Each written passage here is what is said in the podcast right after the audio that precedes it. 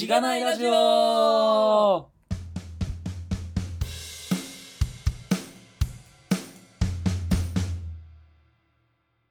はようございます。おはようございます。おはようございます。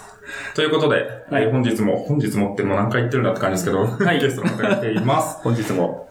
はい。はいえっと、チコスキさんはい。こと清水さんです。はい、よろしくお願いします。お願いします 盛り上げていただいてすごい。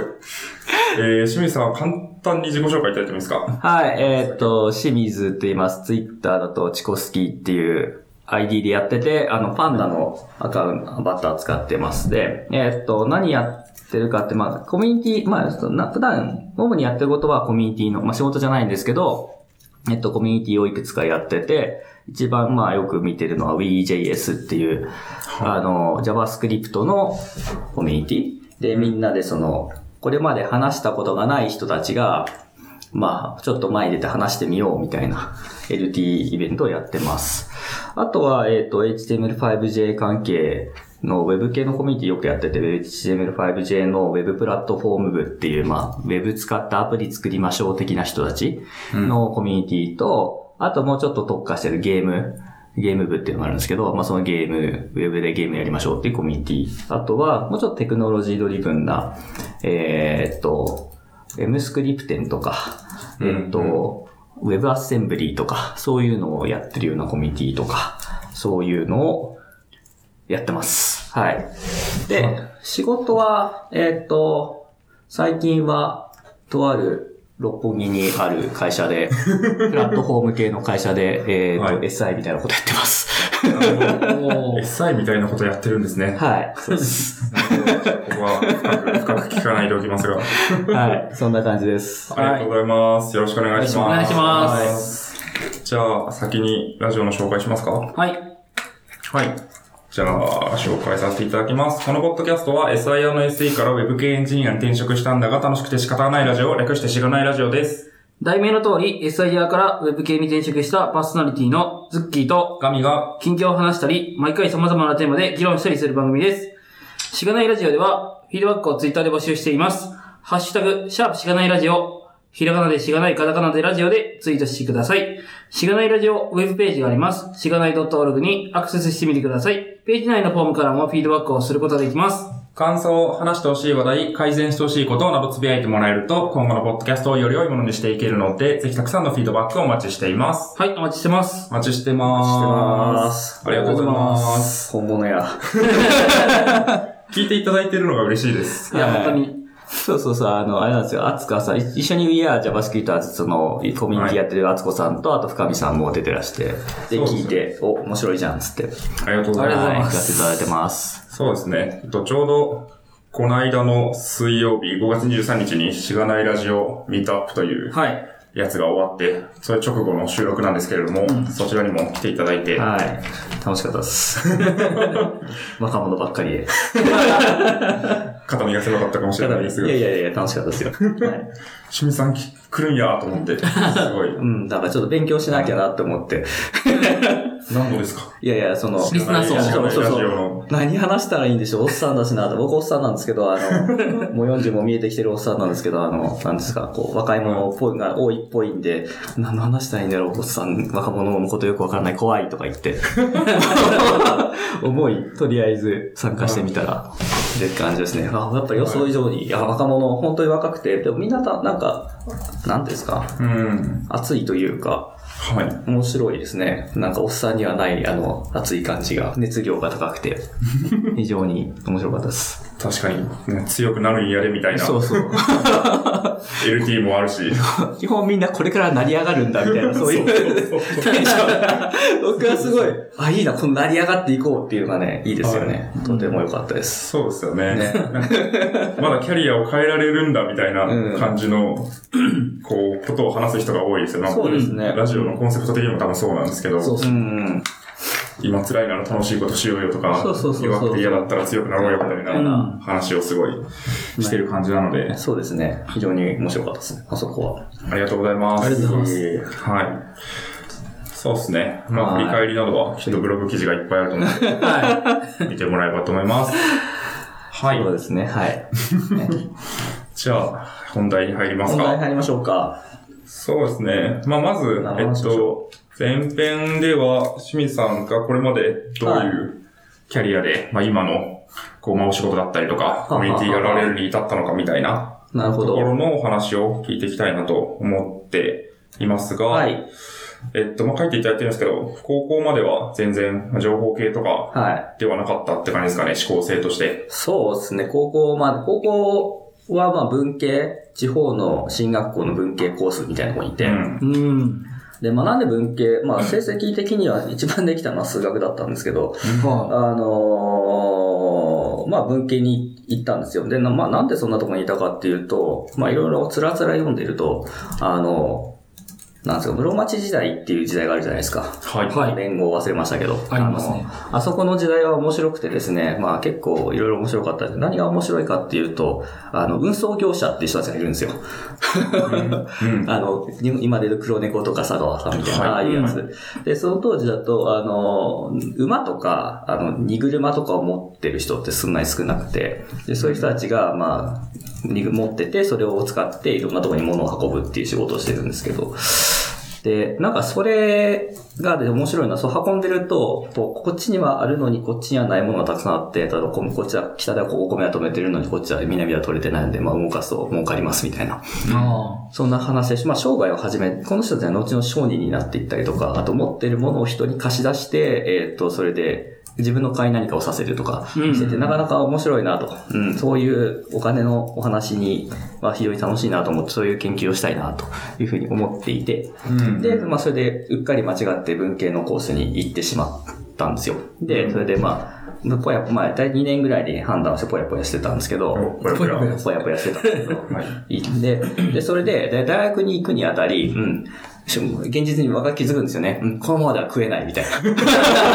そう食えないっていう感じがあったんおですね。金の研究をしてるのに、自分はお金をもらえない。いや、そうそうそうそう。いや、要は人のやったことをこうやってるだけなんで、で、まあなんか歴史なんじゃないですか。まあお金に変わらないわけですよ。職業もそんなにないわけで。うんまあ先生になるか、まあ趣味でどっかでやるかみたいな話になっちゃうんで、で、まあ学芸員とかないしっていうのは、まあ今も変わんないですけど。で、なんで、まあちょっと今からでもちょっと、すぐにお金に変わりそうなところに行きたいな、みたいな気持ちになって、で、学際系、ちょうど流行ってたんですよね。学際系っていう、まあ20年前ぐらいに流行ってて、理系と文系の間みたいなやつ。うん。だから、まあ、キーワードで言うとデザインとか、あと、まあ、しあの、社会科学とか、う人間科学。人間科学とか。うんで、えーそういう感じで、その中にまあ一つ IT みたいなのも入ってたんですよね、キーワード的に。はいはいはい。で、それでまあ IT の会社、会社じゃない、大学に行きましたと。でも、とはいえ、あんまり興味がなくて、で、えっと、1年の時にプログラミングの授業とかもあって、で、初めて C 言語を勉強するとか、あったんですけど、で、うーんと、まあ、そんなに最初の入って、そうですね、10ヶ月ぐらい、まあ、あんまり興味がなくて、ふうんんふーんってやってただけなんですよ。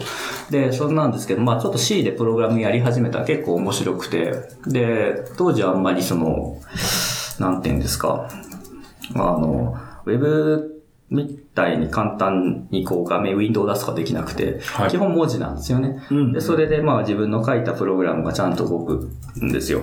で、自分、まあ、文字を出すぐらいだったら別に大丈夫、嬉しくもないんですけど、一番面白かったのはやっぱりそのファイルっていうものがあって、ファイルで自分で作れると思ってなかったんですよね。自分のプログラムで。うん。プログラムからファイルを。そうそうそうそうそう。うだからなんかアプリケーションも人の作ったアプリケーションがあって、保存とかやるとファイルができるのはわかるんですね。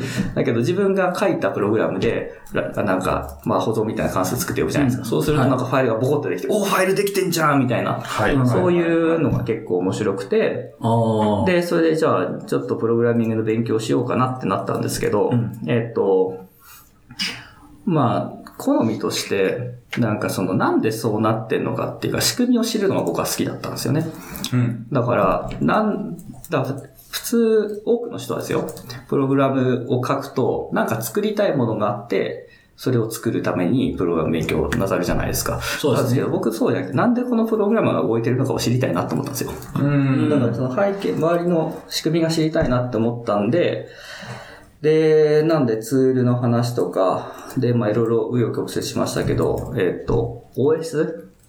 まあ結局やっていくと、プログラムでできること、Unix の上で作ってたんですけど、Unix の上でできることって Unix が定義している API があるからできるんですよね。はい。だから、じゃあ Unix がこうやってるからこういうプログラムになってるだけで、下が変われば変わるはずじゃんって思ったんですよ。うんということは、じゃあ Unix についてもう少し詳しくなりたいなって思って、で、えっ、と、OS の勉強を始めるところ、やってるところに行ったんですよ。ゼミの。うんはいで、それで最初に行ったところが面白くて、なんか、えーっと、先生自身は、まあ、数学者なんですよね。数学者なんですけど、えーっと、まあ、ただその人の博士論文がまあ面白くて、あの、カテゴリーセオリー、言論うん。のとある定理を証明しました。その定理を使った、使ったし定理を使って、プログラミングのプログラミング言語を設計して、その処理系を作りました。はっていう、で、それでアプリを書いたのかなっていう、えーのがさ、3つ揃った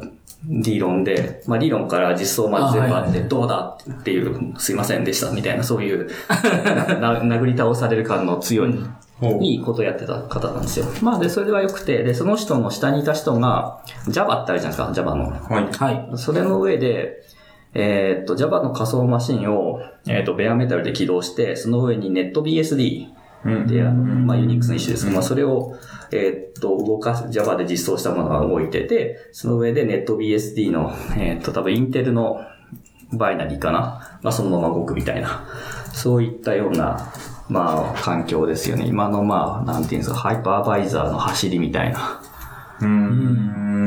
ものを作ってる人がいて、で、その人の下、まあそれは博士の人だったんですけど、その下の下で、まあじゃあ、その、最初の課題が、えっ、と、ファイルシステム、あの、いファイルを管理する部分ですよね。はいそこを、まあ、実装しましょう、みたいな課題で与えられて、はい。はい。うん。で、ここに、あの、バイナリーファイルがありますと。はい。で、これは、えっ、と、MS-DOS、まあ、FAT32 っていうファイルシステムの形式があるんですけど、うんえっ、と、古い Windows とかうんで使われてた、えっ、と、ファイルシステムの、まあ、要はディスクのイメージですよ。あの、ハードディスクの中身ぶっこ抜いてきて作ってるファイルがあるんですけど、はい。で、それをポンと渡されて、この中にファイルが入るを読めたら、合格。読めるとはみたいな。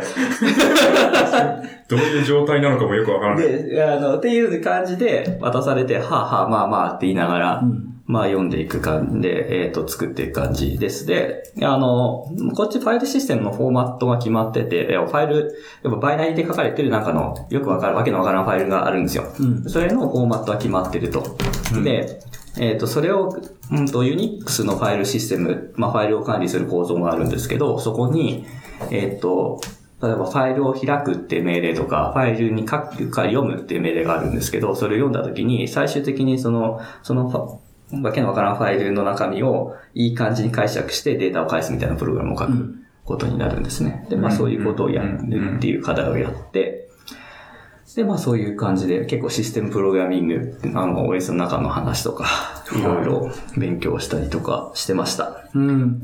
そのファイルシステムのを作ってって言われるじゃないですか。なんか今なら多分、なんかそのファイルシステム作り方とか検索したら、はあ。なんか今いろいろ出てきたり、まあ。はあ本があったりうん。すると思うんですけど、その当時はどうだったんですか？いい質問で、それは本はああるにはあったんですよ。うん。あの、一応まだ、ウェブはあったんですけど、あと、年代を言うと、2000年前後ぐらいうん。です。で、ウェブはありました。はい。ただ今みたいに、えっと、みんな簡単にその、例えばキータみたいなのがなかったので、そうですよねみんなガンガン書くっていうことはなくて、えーっていう状態で、あんまりテクノ、ただ今、今みたいにググったらサンプルコードが出てくるみたいな、まあそそもそも Google がなかったっていう話。あなくて、確かにで、Google がなくて、で、えっ、と、それでまあ、できなかったっていうのもあって、だからまあ本はあったんですよ。ただ、そんな細細やかに作り方が書いてあるわけじゃなくて、はい。なんとなくここら辺のこういう感じ、あの Unix のファイルシステムっていうのはこういう構成になってますとか、うんいうのは書いてあるんですね。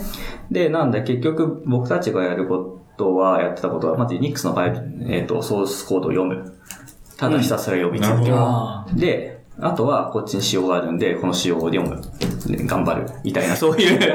はい、感じでしたね。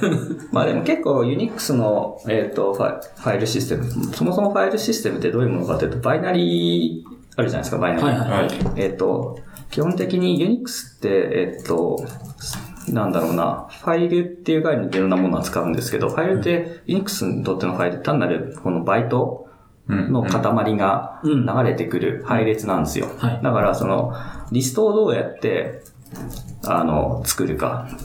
要は、バイトの入ってるリストを作るんですけど、そのリストをどんな風にいい感じに管理するかって話なんで、その、まあ、リスト、基本的に作るのはリストですと。はい。で、そこにあるものもデータもリストです。ただ、えーっと、いろんな思考思想の違いによって、えっと、リスト、あのなんですか、リストの作り方とか、リストなんで、例えば、要は連続してないんですよ、例えば。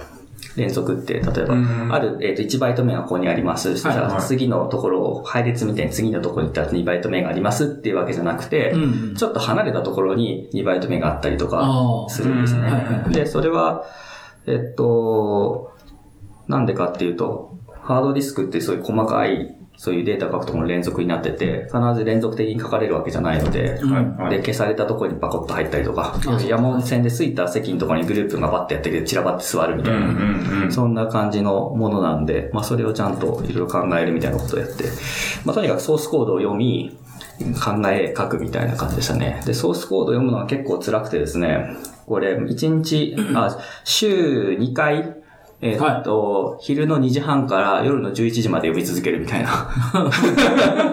すごい。ゼミで。ゼミで、鬼みたいな。で、しかもわかん、わけがわかんないです、とにかく。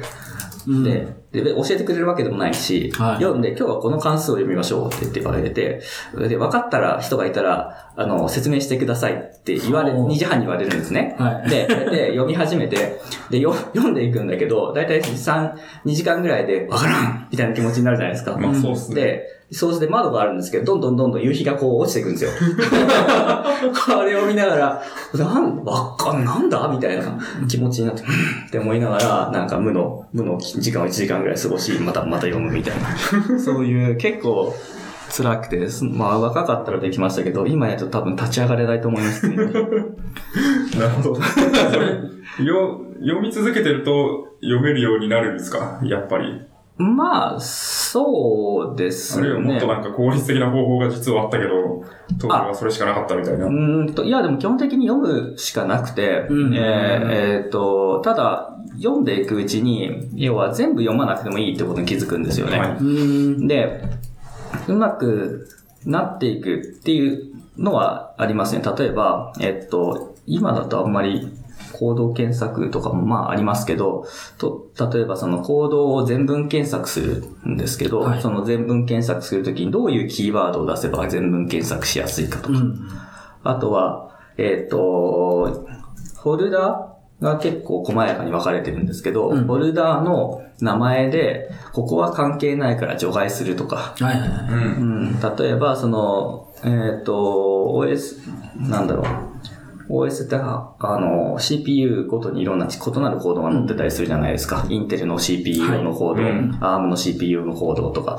で、それで、まあそういう、うんあるアーキテクチャに固有のものっていうのが入ってるフォルダがあるんで、そこは読まなくてもいいと例えば。はいはいはいはい。とかね、えーっと、とか、いろいろあって、あと、まあ、いろいろ、えーっと、C の標準ライブラリーとかも入ってたりはするんで、まあ、そこの部分は読まなくてもいいよねとか。うんってなると、例えば、スラッシュ、えーっと、シスっていうフォルダの中に OS のコードがありますと。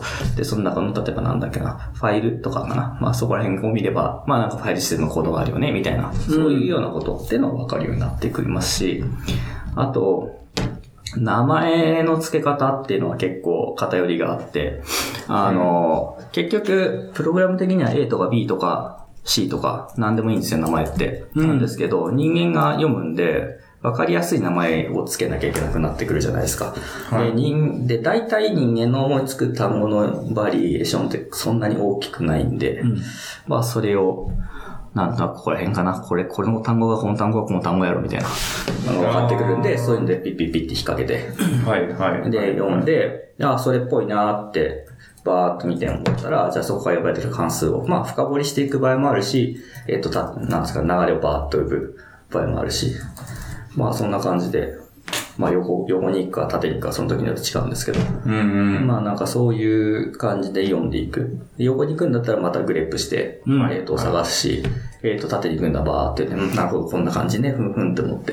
うん。なるほど。だんだん慣れてくるって感じですかね。そう慣れてくる感じって感じでした。うん、確かに普通に、まあ OS だと特別なところもあると思うんですけど、アプリケーションのこう、例えば転職してうん、あるこう、サービスを触らなきゃいけないってなった時にも、なんか大体なんかこういうディレクトリ構造でとか、なんかこういう変数名だとここに飛べるみたいなのとか、うんだんだん覚えて、こう全体でグレープするみたいなのが慣れてくるみたいなそうそうそうのと近いことが、まあ別に OS だろうあ、が、そうそう。できてくるっていう。そう、単にでかいだけって感じですね。でかさが、まあででかさが違う。うん当時だと別にそんなに大きくなくて、なは何万行 ?15 万行ぐらいとかじゃないですか。うんそんなに大きくないですよね。ああ、そうっすね。そうそうっすね。固有の辛さみたいなのはないですか ?OS だから辛いみたいな。えっ、と、こういうの強さがあるとすると、OS ってビルド時に設定が入るじゃないですか。うんあと走るときに、ファイルシステムとかだと走って、えっ、と、ビルドをして時とするときと、あと、動かすときにそれぞれ設定を入れるじゃない。そうすると、途中で関数の、こう、例えば関数、この関数がこの関数読んでて、この関数がこの関数読んでっていうのをずーっと辿っていくじゃない。そうするとバチッと切れるんですよ。なんで切れるかっていうと、そこから先は設定ファイルとかビルド時のオプションによって切り替わるので、コードを読んでいくと、なぜか、あの、例えばどこで切れるかっていうと、例えば、えっと、リストを繋いでいってツリーコードを作って、まあ、あの、ディレクトリのツリー作ってますよね。はいあのツリーを作るっていうところまでは見えるんですで、そこからじゃあ実際に、じゃあファイル、ディスクに何かを書きに行ってますとか、はい実際にそのデータを読みに行ってますってところでバチッと切れるんですね。なんでかっていうと、その下にどういうファイルシステムが来るかによって全然違うので、はい実際のはいはいは。なんでそこの部分はビルド時に変わるから、それは関数を追ってるだけで追えなくて、で、そこっていうところで例えば切れたりとか。うん。でそこが、えっと、なんだろう、関数ポインターみたいな感じで実装されてて、で、名前が別に指定しているわけでもないし、みたいな。確か、もう古い記憶ですけど。まあ、なんで、まあそういう、関数ポインターの、まあなんかどのか、で、だからシグネチャーだけ見て、あ、シグネチャーって返り値と引数のタイプだけ見ると、なんか同じのたくさんあるんだけど、どれなんだろうな、みたいな。うん。のとか、そういうのは結構ありましたけど、まあでも今でもあれかな、DI コンテナとか使って、はいはい。あの、実際の 実装を与えたりするじゃないですか。まあそういう時に、まあ名前が一緒になるのか。あ、でもああいうの大体継承してますもんね。あはい、それをね。そうかそうか、Java とか。そうそうそう。そうだから、まあ継承してるから多少分かりやすいは分かりやすいのかなと思いますけど。うんまあ、で関数なら。そう、C, C だったら別に何でも、メモリ上のものだったら別に、そうですよね。はい。で、呼ぼうと思えば何だって呼べますしね。うーん。なんで、まあっていうところは結構、まあでも C 言語ならではっていうところなのかもしれないですね。はいはいはい。うんあとは、うん、お OS ならではって意味だと、OS って結局ソフあアプリケーションと CPU の間に入るもんなんで、ハードウェアの間に入るもんなんで、結構ハードウェアの知識が必要だったりするんですよね。うん、それはありそうですね。うん、なんでそことかはなんか辛いみたいな気持ちになって。うん。僕まあはあんまりそんなに CPU 勉強しなかったんで、詳しくないですけど、はい。辛いな、みたいな気持ちに。そっか、ここから先足しいっちゃダメなんだな、みたいな。うん。っていう気持ちはたくさんありますね。うん、まあ、どこまでやるかわかんないですけど、例えばなんか入力デバイスとかが、こう、どういう感じで、こう、割り込みをしてくるかみたいなあ話とか。そうそうそうそうそう。で、最終的に、あの、そうですね。そうそう、入力デバイスとかもその通りで、は何番のアドレスに、何番のイン あのインタラプトはい。を送るかとかは CPU で違っててとか、うん、とか、OS によって違ってたりとか、あと、うん、結構、メモリーの管理の仕方とかを見ていると、あ、なんで最終的にこの CPU ないとあこの CPU にこの機能ないとダメなんじゃ、みたいなとか、そういうのを聞いて、ちょっとがっかりした感じはしましたね。なんでハードウェア知らねえと、全部わかんねえじゃん、みたいな。覚え芸感がちょっとあるってことですかね。ああります、あります、あります。そういう意味でありますし、うん。ソフトウェアの世界でできることってあんまりないんだな、みたいな。結局ハードウェアないものはあそうそう使えない。作れない、作りが、作りづらい、うん作れないものもあるって感じですよね。なるほど。うん。まあそういうとことかは結構ありましたね。はい、はい。そういうの一回ハードウェアの方に近いところを触らないとわかんないんですね。うん。まあいや今まで僕らそういうのをやったこと、感じたことも一切なかっそうですね。そうですよね。確かに。一瞬でも昔 OS 自作入門っていう緑色の猫の絵が描いて緑色のる本本ね。やったことはありますけど、まあ完全に写経しただけですけど、あれ、あれ、前半は面白いんですよ。あの、うんブートローダーって言って電源入れてから起 OS 起動するまでの間。のプログラムをアセンブラーで書いたりしてるじゃないですか。そこは楽しいんですけど、そこから先、なんか、あの、ウィンドウマネージャーって言って、あの、ウィンドウを出すところに行っちゃうんで、うん。おっさんから見ると、それって OS の仕事でしたっけ？みたいな。ようなことをちょっと思ったりはします。まあでも、ですねまあ、引くと、まあ、ウィンドウ、まあ、画面の管理、まあ、グラフィックバッファーの管理とかするんで、まあ、OS の仕事っちゃ仕事だよね、と思って、大きい気持ちで見てますけど。結構見た目にこう寄ってる感じはありますよね。そうそうそうまあでもテンション上がるんで、あなんか、確かにでも、まあ確かに僕ら、僕から見たら、なんか、あんまりその辺わかんなくて、あの、OS の仕事とは OS の仕事を、まあ OS の仕事かなみたいな。うん。そうそうそうそう。もう、僕がパソコンを触り始めたらもうこれが、あの、ウウィンドウはあるみたいな。ィンドウはあったので。まあそうですよね。そうなんですよね。ああ、そういう話だと面白くて、学部の3年ので初めてその研究室配属かなんかになったのかな、はいで、その時に、まあ自分、Windows のパソコン持ってたんですけど、はまあ、来週までに Unix を入れてきてくださいはい。っていうのがいいじゃないですか。うんで入れてくるんですよ。入れてくるうんそしたら、じゃあ半年間は GUI は君は禁止ですって言われて、なるほど。割と黒い画面できてましたよ。へー。うん。そうか。GUI 禁止か。うん、あと、まあ、あの、OS と GUI が別なんですよ、Unix って。う。んん。で、えっと、今はちょっと知らない。当時だと X Window システムっていう Window システム、まあ、Window を管理するシステムがあって、で、そいつは、が Window を管理してるんですね。でうんまあ、その設定が、まあ、まず難しいっていうのもありますし、うんなんで、結構、やらなくても生きていけたんですよ。で、文字は出るし、例えば Beam だったり Emacs だったりそういうのなくても使えるんで、はいはいはまあまあ、なくてもいいかな、みたいな気持ちでうん生きてはいましたね。確かに。そうそうそう。だから黒い画面が全画面に出た状態で生きてる。すごい。すごい、もう、あれですよね。なんか、Unix コマンドというか Linux コマンドを覚えられないよみたいな人は一旦 GUI を全部禁止して、そうそうそうそう PC で仕事とかすれば、一瞬で覚えるのではみたいな。とか、結構、なんか今だと、全然、あの、非効率なことが言われてて、コントロールキーを押したまま全てのキーを押せみたいな、修行みたいなことさせられるとか。えなな何が例えば、E うん、そうそうそう、Emacs とかだとコントロールキーと何かで、例えあば、コントロール A で行頭に移るとかするはいじゃないですかはいはい。それをコントロール A、コントロール B、コントロール C。そうそうやって覚えろって全部、全部押せって大丈夫？壊れないから。おかしくなったら再起動すればいいんでしょって言われて、あ、はい、つって言いながら。すごい。いや、だいぶハードコアな感じの、うん。崖から突き落とす感じそうそうそう。なんか。僕それが普通だと思ってたんですけど、はい30過ぎていろんな人と話をすると、あ、なるほど、俺は育ちが悪かったよな。い悪いのか良いのか。悪いのかわかんないですけど。本当に、もうちょっといい育ちをしたかったわ、みたいな。いう気はちょっとしてますね。なるほど。はいいまあ、そんな感じで OS やってました。で、まあ当時の話を言うと、結構 OS は一つ境目になってて、で、あの、研究がしづらい時期でもあったんですよね。うんで、えっと、なんで、ちょっとそれを続けていくのが辛いな、みたいな気持ちになりつつあったの学部の頃みたいな感じですね。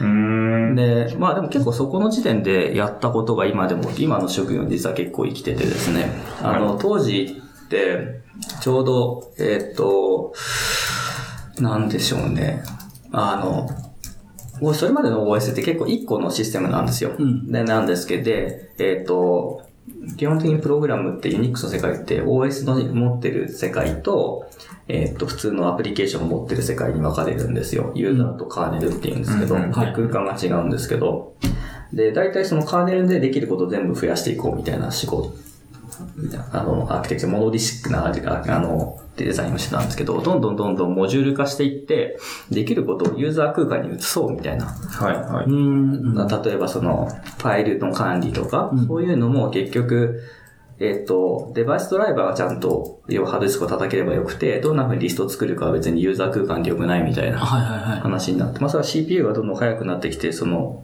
空間の切り替えにかかるコストが小さくなって、うんまああの時間的なコストが絶対的に小さくなってきてるからなんですけど、えっと、まあそういうのがあって、えっと、のができてきたりとかしてますと。で、なるほど、その時は分平方とか持ってたんですね。で、そんな、で、まああんまりマークっていうのが有名だったんですけど、それ別に、まあ実験的なものだしな、ふーんって思ってたら、後にそれが、えーっと、B とか、そういうとこに行って、それが今の MacOS の源流になってるんですよね。MacOS 10の。とか、あと Android も結構こういう影響とかも受けてて、Android も結構その実際のハードウェアの、あの、管理は、いろんな管理、カメラの管理とかそういうの全部、単なるユーザープログラムが、デーモンがやってて、うんうんそのインターフェースを実は単に C あの定義されてるだけとか、結。構そういうので、いろいろ今に繋がっているものっていうのはありますね。あと当時は、あの、あとね、当時結構いろんなもの流行り始めた時代でもあったんですよ。例えば仮想化みたいなのが始まる。ば VMware がちょうど起業し始めた頃だったのかなとか、うんちょっと早かったと思いますけど。とか、あとは、あの、当時って面白くて、あの、OS の仕事って言えば資源を管理する仕事なんですけど、それまでの資源って、あのディスクだったり、メモリーだったり、時間だったりしたんですけど、うん、もう一個面白くて、電源っていうのが出てきたんですよね、当時。なるほど。電池、電池。電池。電池を、要は、それまでコンピューターってデスクトップが主流で、電源って、電池って必ず安定供給されるもだったんですけど、ノートパソコンが出てきて、安定供給されなくなってきたんですよね。バッテリーを積んでて、そうそうそうそうそうそうそう。どうすんのそれを、なくなった時どうしようとか。そうそうそう。そういうのが出てきて、結構まあそれは面白かったっていうのは確かにありますね。うーん。そう、それも管理しないといけないかあ、ら。そうです、そうです。今ね、電池これ、例えば携帯って全今普通に1日持つじゃないですか。ははそれ普通だと思ってるでしょ。で、マックス走らせるとこれすぐに電池切れるんですよ。で、どうやってるかっていうと、人間が使わなくなった瞬間に、凄まじい勢いでいろんなとこで、あの、要は電気バーって消してるんですよね。で、消して動いてるふりをしてるとか、あと CPU をマックスで走らせないで、こう、抑えたりとか。で、こいつどうせ例えば1秒間に1回ぐらいしか仕事しないから、じゃあ少し仕事量減らしてもいいよ。普通に頑張る必要ないよね、とか。はい、はいいう。感じで結構省エネで頑張ったりとかしていますね。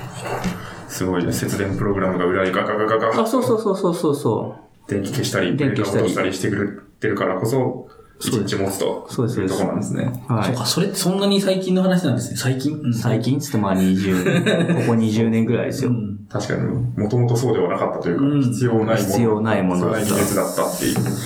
そういや、それ面白いですね。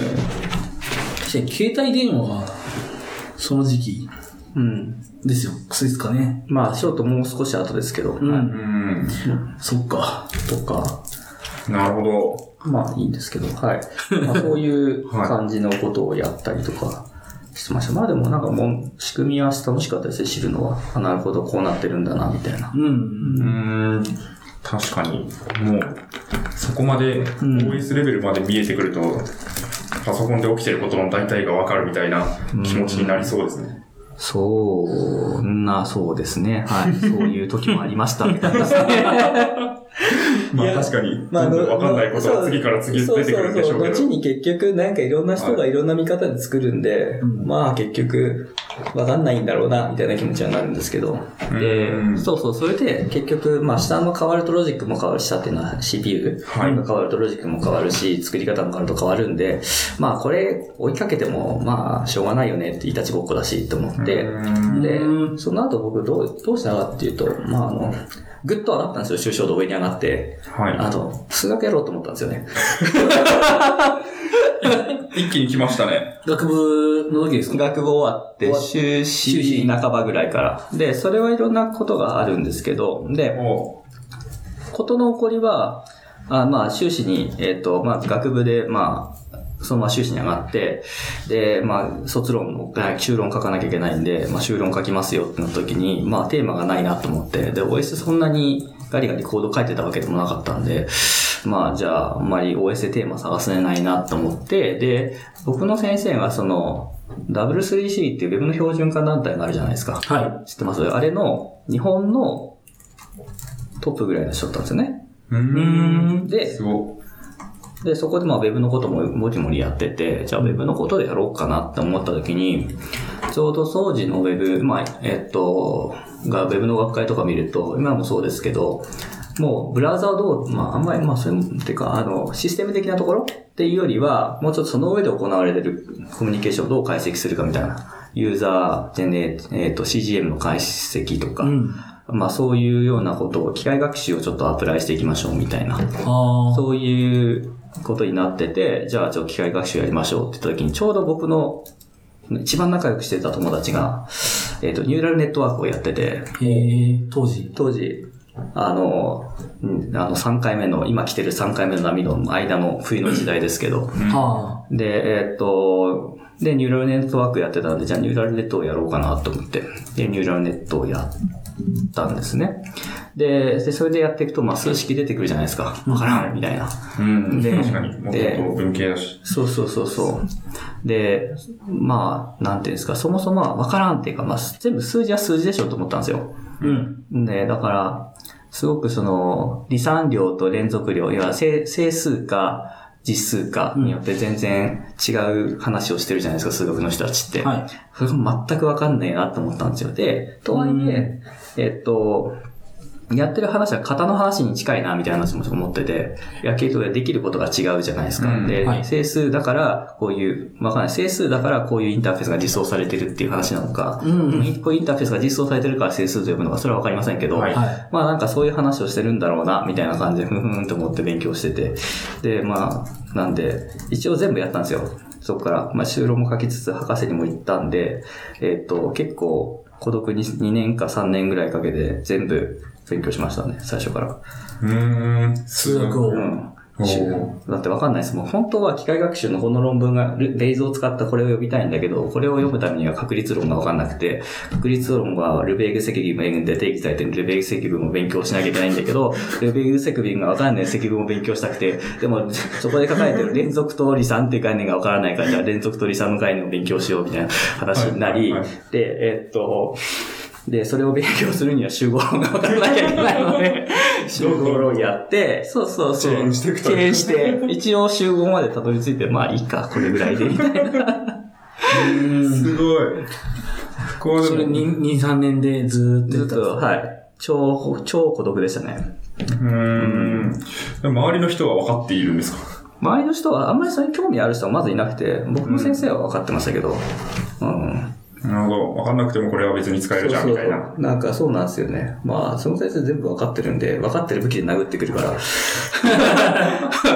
あそこ、そういう殴り方するんですかみたいな。分からないと対そう抗できない。そうそうそうそう。うん、最初面白かった。距離、距離と、距離とベクトルの区別がついてないみたいな話とかも結構あって。ああそうそうそう。なんか、お前、それはお前ベクトルの話してんだろうみたいなこと言われて。あ、え、何それ違うの？みたいな。ー 確かに分かんない気がする。測測れることと、なんかちゃんと空間が、こう、ちゃんと直行してることって一緒じゃないの？とか思ってたんですけど、ん別にそんなことはないとか言って、あ、はい、みたいな。とか？なるほど。確かにそのレベルのなんか基礎的な用語のレベルで殴られるともうなんか、うんグーの音も出なくて。お前が、お前がバカだというのを遠曲的に言われる。辛い。うん。なるほど。まあなんかそういうことやったりとかはしてましたね。はい。あ。じゃあ博士まで？博士まで行って、まあ行ってやりつつやってたんですけど、まあでもそれがまあちょっとあんまり、でも博士の時はそんな研究とかしてなくて、あの、仕事ばっかりしてましたね。うーん。仕事をしてたっていうのは？あの、僕の行ってた大学は面白い制度というか、まあある意味ブラックな制度があってですね。あの、博士の学生に、あの、身分と給与を与えて、いわゆるちゃんと雇用して、うん。まあ、有期雇用契約なんですけど、して、あの、部署と部署の間に落ちがちな業務あるじゃないですか。はい。をさせるっていう。おー。要は、社内の SI みたいな仕事をさせるみたいなあことをさせてたんですよ。あ。大学の中の発注。そうそうそうそうそうそう。なんで、僕は例えば、授業のアーカイブ、配信アーカイブとか作ってたんですけど、それの、重りをしてたりとかしてて、おー配信システムみたいな。そう、配信システム。配信システムは、えっ、と、やってる、研究やってる人がいるんですよ。はいはい。で、えっ、と、ラックを買ってきて、UPS 入れて、箱を入れるみたいなことは IT 部門がやるんですよ。ああ、で、どうで、そうでその人、その配信する事業を決めたりとか、うんどうするのは事務の人がやるんですよ。はいはいだけど、肝心のその OS 入れてから、その配信するためのそのサービスの間の HTTP までの間うん。のスタックを見る人がいなくて、じゃあお前やれみたいな。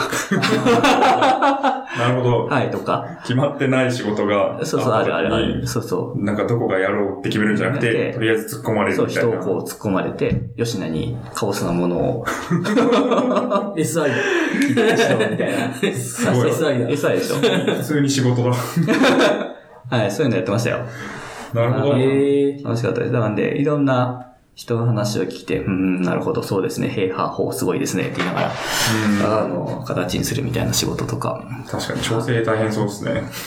いろんなところからこまあそうですね、来て、まあでも大体良かったのは流れが決まってるんで、うん。あ結局その、こっちからこっちへ逆流みたいなのがないんで、情報の流れとか。うん、であと、あの、レイヤーの上にいる人、レイヤーの上っていうあの、えーっと、上流工程って意味じゃなくて、あの、ハードウェアから見て離れていく意味なんですけど、はい。えーっと、で、まあその、例えばそのサービスとかをやってる人、L、L8 とかやってる人たちうんうん。は、ただジムの人たちだってお姉さんとかだったりするじゃないですか。で、実際にそのハードウェア見てる人たちがいて、で、なんで情報は基本的にこう言ってこう書いてるんですよね。うんだから、上から探しして下から上がる上に上がるんで、まあなんで、適宜にトランスレートすればいい。はい。うん。トランスレートするのが大変ですけど。多分、ですけど。あまあ楽し、まあ、でも結構楽しかったですよ。うんそれは、ううんん、そこはでも、あの、良かったなとは思ってますけどね、やってて。んなんかなんで、そういう仕事をよくやってました。でも、だから、そうするとはい結構、その時はあんまり技術技術っていうよりは、割と、その、ファシリテートの勉強とか、うん。あとは、なんだろう。まあ、統計の勉強もしてたんで、その統計、まあ、認知心理みたいな話とかもよくやってて。えー。うん。だから結局、お互いに僕はなんでこの人たちは同じこと言ってるのに喧嘩してんだろうみたいなことが結構現象よく発生するじゃないですか。はい実際とかでやってるとはい。うん。それをついて考える機会みたいなのたくさんありましたね。えー、それだって別に誰に教えてもらうわけでもないですよね。その、言ったら一人に対して振られるみたいな。あ、そうです、そうです、そうです。ですよねはなんか、それ、その、まあ、年齢、まあ、24、い。5、6と5、か。6とかですね、はい。あの、言ったら、会社に入ると誰かしら、まあ、確かになんとなくのトレーナーみたいなのがついて、やるわけですけど。まあ、そうですね。あんまり、あ、そう、トレーニング、あんまり受けたことがないですね、そういう。うん。それがなんかすごいですね。それをこう、きっちり回せるのが、面白いなって思いながら回せるのが。うん。まあなんか、そうですね。まあ面白かったね。面白い。まあみんなそれぞれ若かった、あの、若い人が多かったって。そうかそうか。多いし。やり合う人が若い。そうそうそうそうそうそうそう、で、別にそんなにお金、受発注みたいなお金がシリアスに絡んでないっていうのも結構楽しくなる要因で。うん。うん。で、なんで、吉名に、そう、吉名にやる大体吉名にみたいなそう感じそうなんですね。そうそうそうそう。うん。で、あと、なんつうか、政治的に重要なものでもあんまりないっていうのも結構あって。確かに確いかや、例えば、これを、このプロジェクトをどうしてもうまくやって本店に借り咲きたいみたいなそういう強い気持ちを持ってる人たち、横車をしてくる、そういう気持ちをしてくるみたいな人があんまりいないんで、に。うん。そういうのを排除するとか、うんそういうことやなくて、単純に、あの、現象として起きているこの空間の不整合と、あマッチを取るかな、みたいな、そういうところばっかりやってましたね。はい、はい。まあまあ、でも楽しかったです。結構、だからそこで得たスキルっていうのは今でも結構生きてる感はありますね。う。うんん。確かに。まあ、ただ研究するだけよりは、実務が分実務はかったり、実際に人と人の間をどううまく回すかみたいな。そういうのまあそうっすね。ああ、そうそう。その僕ね、最近、最近ずーっと謎なワードがあるんですけど、はい実務っていうのが全然わからんのですよ。いや、皆さんよう話をする、あの、よく言いますよく言うじゃないですか、実務的な知識がとか。うん。僕はあの、VJS とかもそうですし、まあなんで、あんまり結構、その、セオリティカルな話が、理論的な話が多かったりとか、はいうんあの、要は、今すぐお金に変わらない話ばっかりするじゃないですか。った時に、実務的な話、う実務は違うんですよとか、はいお前実務の話できないだろうとかよく言われるんですけど、で、言われて、うん、実務とは一体何だ全く気持ちになれ、みたいな。うん要は、あの、身体的に理解できない気持ちなんですよね。その実務的な知識ってやつは。うん、確かに。そんな知識あるっけ？まあそもそもみたいな。実務的な知識というのは別に、ないんじゃいないのって思ってる。知る対象が実務的であるっていうのが、あ、てか、要は単に、それは日常の愚痴では、みたいな。いや、っていうのは、例えばさ、あの、要は、あんまりそんなに抽象化した話、一般化できる話ってそんなに多くないんじゃないかなと思ってて。うん。つまり、個別の案件と関わる人が違ったら、全然そこで行われてること違うじゃないですか、現象が。ははだから、そしたら、一般化できることってそんなにないし、すごい、要は、適、要は、要は、超具体的な人だ。ぐ個人名を挙げてのあいつが嫌いとか、あいつのこういうキモい動きがどうのとかそういう話から、あの、超レベルのハイレベルな抽象度の高いどこにでも伝えるような、どこにも薬もならないような話うんとか、まあ、間のどっかにあるんでしょうね。その実務的な知識と呼ばれるやつが。うんでもそれって、その間の世界ってあるんでしたっけ？みたいな。い。ああ。で、それそれは結構、なんかベストプラクティス的な、そういう話ではなくてですか？まあ、それ例えば、うん。いや、まあ、そそれはできますよ。でも、それができるのは、例えば、アパッチならこうですとかさ。ああ。いや要は、そういうの組み合わ、一個のものに切って、切り出して、こいつに関してはこうやりますとかは、まあ言えるのかなと思いますけど、なんか、そう、そこは結構面白いなって、これ個別の案件では違うなとは結構思ってて。うん。まあ確かに、この場、アパッチでこの場合、こうですよ、みたいな。そうそうそうそうそう。で、それはアパッチの世界閉じてたらそれはそうなんですよ。うん。だけど、物事、面白いのは、そうそう、システムの面白いところは、一個の都合では決まらないっていうところが面白くて、うん。はい。あの、いろんなものが相互に影響し合うじゃないですか。うん。なパーツ1個変わったら、それが単に変わっただけじゃん。抽象、システム的にはき、あの、要は、設計的には単なる一具体例が切り替わったりすぎないんだけど、それが実はすごく大きな足を引っ張ったりとか、例えばストレージ、なんだろう。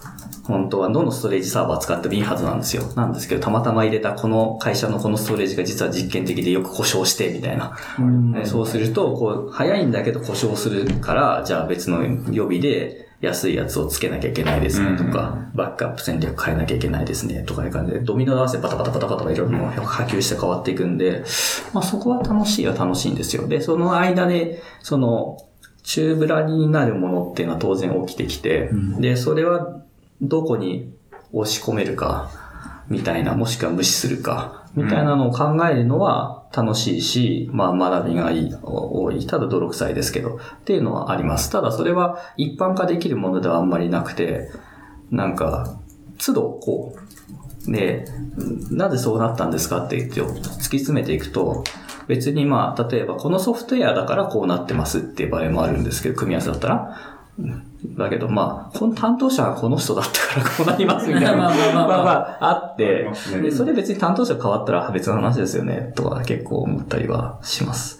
うんまあなんで、うん、実務ってなんだろうな。いや、だからそれは僕は実務、そういう人の話をするのはバカバカしいと言ってるわけではなくて、わからんなって言ってるだけなんですよね。いや、俺もその気持ちになりたいなって思ってて、ずっと思ってる。で、ただ、まあ、まだキャリアの話の途中ですけど、要は結局その、あのー、どっかのプロジェクトにバクッと送り送り込まれて、なんかデータセンターに半年間缶詰になって、何かやるみたいな、そういう、よく言うつ、わかりやすい辛い体験みたいなのあんましてないんでね。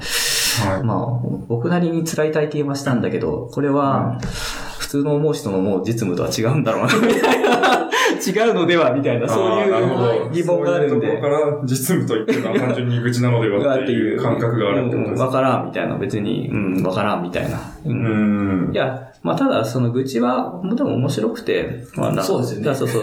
実務って言わずに、例えばケーススタディとかやると、なるほどって思うんですよね。ああ。はうんうんだケーススタディの日本語訳が実務なんだろうな、みたいな 気持ちで今いますけど、そう、なんだ。確かに。うん。ポジティブですね。なんか、ケースタディっていう方が。そうっすね。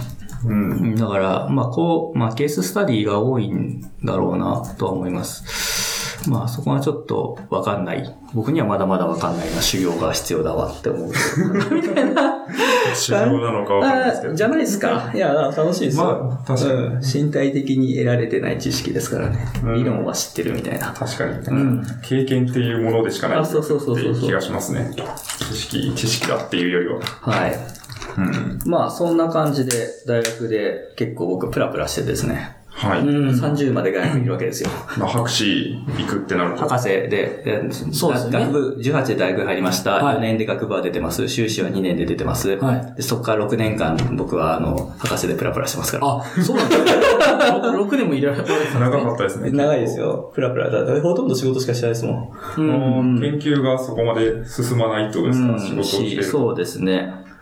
そうですね、はい。最後はどういう、なんかこう、か書かせ論文的なものがあるんじゃないですか？まあ、えっと、論文結局博士は取らずに単位取得大学みたいな感じで出てて、で、まあなんか適当にいい感じには もらえる体裁だけを整えているみたいな 感じで出て、で、その後、その後は、とある、とある二子玉川にある会社に行こうと思って転職活動とかをしていて、ですけど、はいはいえっ、と、大学の先輩がとある大学に行ってて、そこに遊びにおいでよって遊びに行ったら、うんその学長って人に会わされて、あ、なんか聞いてるよ、4月から来てくれるんだってって言われて、あれ？あ僕はそこ、あの、よくゲームであるこの選択肢出るじゃないですか。い。はい。選択肢がはいとイエスしかないみたいな。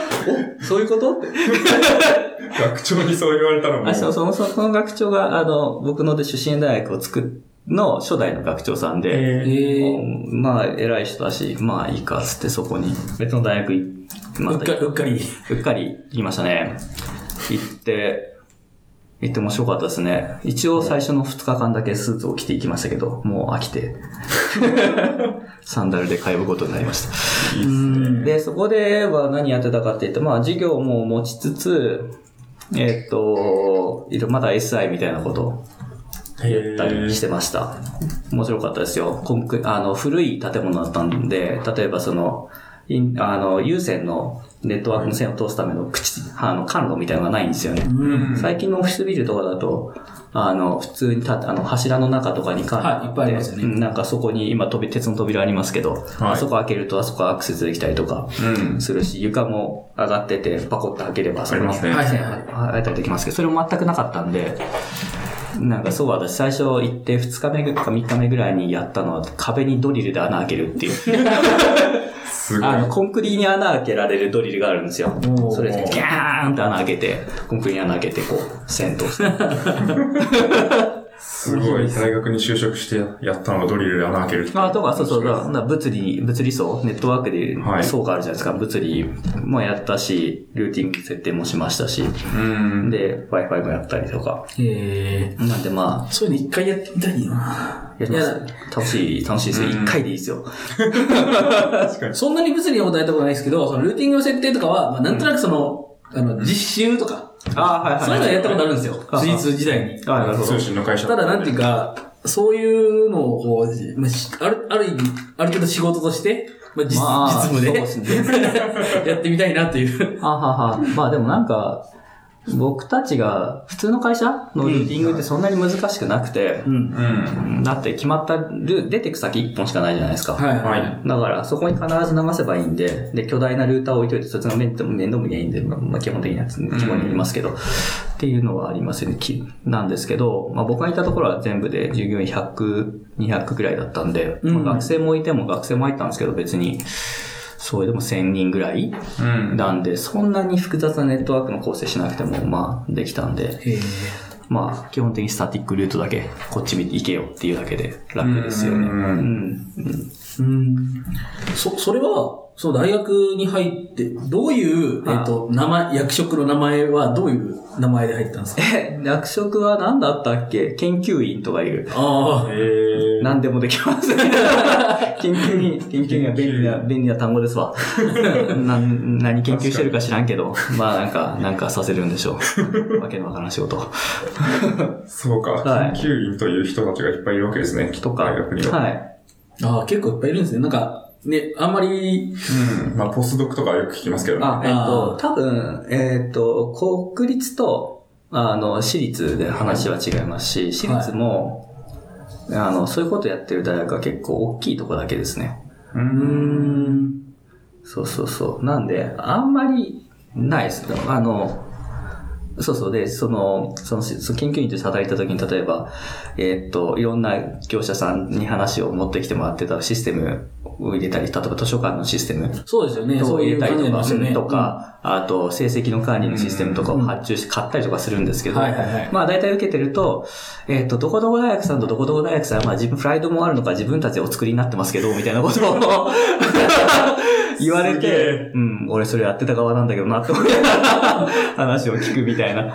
確かにうん、とか、まあそういうのはあります。だからできる体力があるところはうんやってますし、あと、結構、インターネットとかコンピューターにいつ入ったかっていうのは結構大事で、僕がいたところは、もうインター、日本のインターネット初期の初期ぐらいからやってるところだったんで、はい。そうすると、要は彼ら的には研究の一環でそういうオペレーションをやっていって、でシステムを全部手作りして作っていってやっていくのが普通っていうのが、えーっと、僕がいた時の中堅層の教員にいて、それが偉くなっていくわけだから、そうするとうん外注あんまりしたがらないんですね。だって自分ができるんだもん。確かに。うんまあそうですよね。意味がわからないんですよね、外注する意味は。うんうん。なんで、そういう人たちの下にいると自分で作ることになるし、で、後からやってくる方だと、あれでもうパッケージもできてるんで、結局買った方が安いっていう判断になっちゃって、あと継続性も高いし、うん。なんで、えっと、まあ、あと会計的に処理がしやすいところもあるんですけど、でやっぱりか買って、えっと、持ってくるっていう選択をすることの方が多いのかなっていう感じはしますよねうん。だから結局、いつ来たかみたいな。早く来たら、まあ、いろいろその分ね有名になってるけど、まあ、今の言葉で負債が大きい。うん。うん、のかな？まあそれが負債と思うか思わないかは価値観次第な。まあ確かに研究の一環です。そうそう、その人たちも 負債と思ってない。うん。けど、例えば実際の学生さんとちょっとくの要求と食い違ってるみたいなところはあったりはしますよね。はい。はい。うん。確かに。いやー、面白いですね。富士通はあれですかね、あの、文教って言わあはいれる分野がありますよね。ありまして、ありあますね。文教強い、強いですよね。富士通は、うんなんか、その文教系の SE になりたいっていう学生がいっぱい来るっていう。ああ、文教系の SE 結構そんな儲かんないけどね。いや、まあまあ、いろいろそういうのあるんでしょうけど、いやもう医療文教って言えばなんかまあ、あの、日本の中ではえ富士通が強いみたいなイメージがある。うん確かにらしく。確かにそうですよね。うん。割と配属もね、そうですね。倍率が高い。倍率が高いです、ね。そうなんですね。倍率の中ではうん。でも確かにね、富士通の作ってきた図書館システムは良かったですね。おーえ非常に良かった。高かったけど。そうですね。はい。大体一番、大体高いと言わぐらいうん。いや、でも。面白くて、なんはいかそこは、なんか、図書館って本を貸したり借りたりとかしてるじゃないですか。でよく、はい普通僕、システムって言うと検索するだけでしょとか思いがちなんですけど、なんか全部物流のシステムなんで、うんああ、あるかないかそうそう。とか、そうそう、物をどこに持って行って、あと貸したり借りたりとかもするんですよ。そういった状態変化とかも全部トラッキングしなきゃいけないんで、あと発注発注とかもあるんですよ。ああ、これが欲しいみたいな。そうそう、だから例えばそこで本を買いますって言ったら、えーそれが例えば紀ノ国屋とかに行って、はいそこで発注して買って、それが納品書送られてきて、そいつの納品書を処理して、支払いして、みたいな。ああ、裏はそういうのがあるんですね。基本的に要は物流のシステムなんですけど、で、それが結構、なんか、面白くて、富士通のやつはなんだっけな、すごくその、ウェブっぽい作り方になってたんですよね。へえ。彼らの面白かったですよ。今、昔の話ですけど、あの、そう、アクセシビリティに考慮し、あの、配慮して、とても使いやすくなっていて、っていうのが売りになってて、まあ、その売りの仕方がまずないんですけど、要は、いや、いっぱい、いや、要は、よく、プレゼンをしに来るんですけど、プレゼンをしに来る時のターゲットオーディエンスが、要は顧客であるところ、クライアントであるところに、例えば学生さんとか、うん一般の利用者にとって優しいシステムですってメッセージングになってるんですよ。うん他のところは、あの、それを管理するあなたが今楽にできますっていうメッセージングになっていて、はいはいはいそうですねそこが結構違ってて面白いなと思ってたんですよね。あああ。ーなんかエンドユーザー目線で語そうそうそうそう。ってたってこそう、とですね。しかも、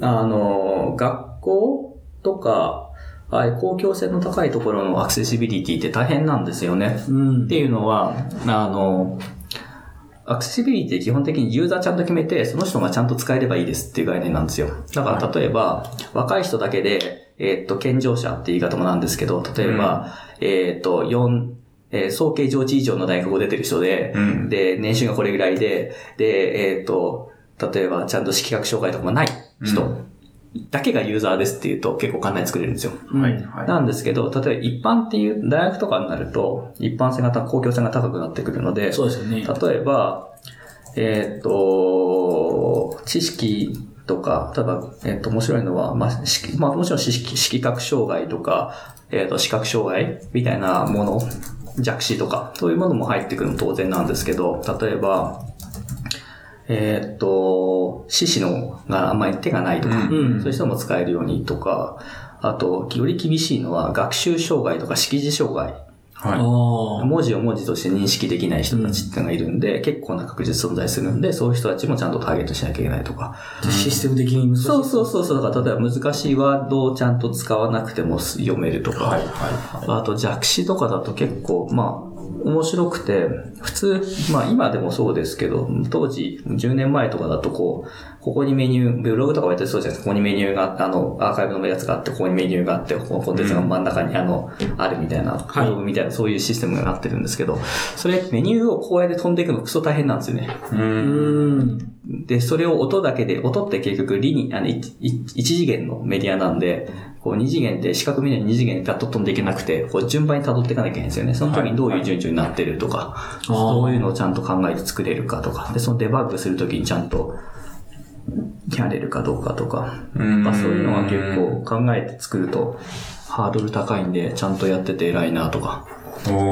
なんかね、あの、僕らも、その、研修の時には、その、クライアントじゃなくて、クライアントの先の人の、をもしっかり考えてみたいなのは、よく言われてましたけど、そうまあまあそういうことをちゃんとやるうん。のはあったんですねっていう、僕は分かんなかったけどすご、い嬉しくなりました、嬉しくなりましたね。やめたけど。確かに、でも普通に自治体のシステム、自治体の図書館のシステムとかもうん。作ってて、僕営業研修で、そうか岡崎市役所の図書館とか行ったことあるんですけど、ああ、小崎市役所。はい、すごい綺麗な図書館があって。有名になりますね。あ、そうですね。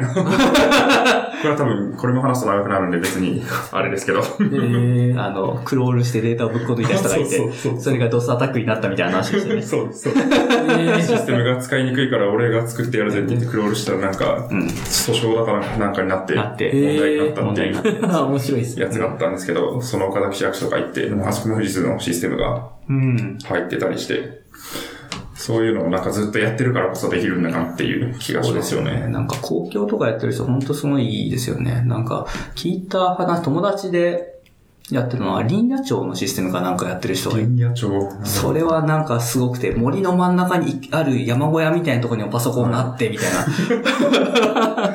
それが i8 しか入っていないので、みたいな話とか。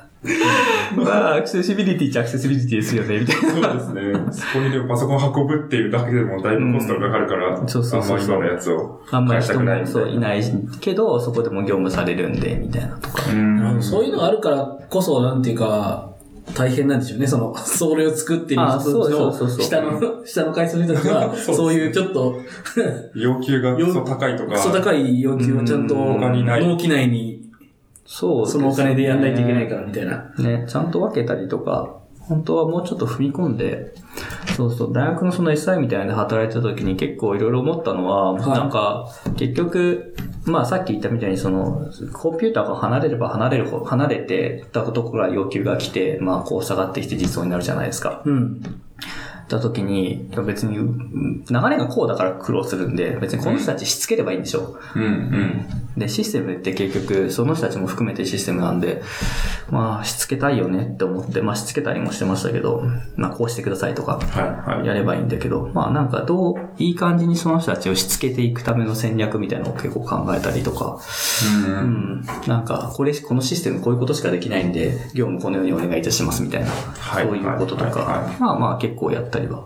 そうですよね。してましたね単純になんか、んソフトウェアがどうだとかっていうだけじゃ決まらないものが。そうそうそう。あって人間しつけた方が安いこと多いですからね。そうなんですよね。うんシステムに業務を合わせた方がそうそうそう。汎用的なものを作れるし。結局、なんか、そう、大学の時に読んだ本で、コードっていう本があるんですけど、著者忘れちゃった。えっ、と、いう本があるんですけど、それに書いてあって、まあ、分厚い本ですわ。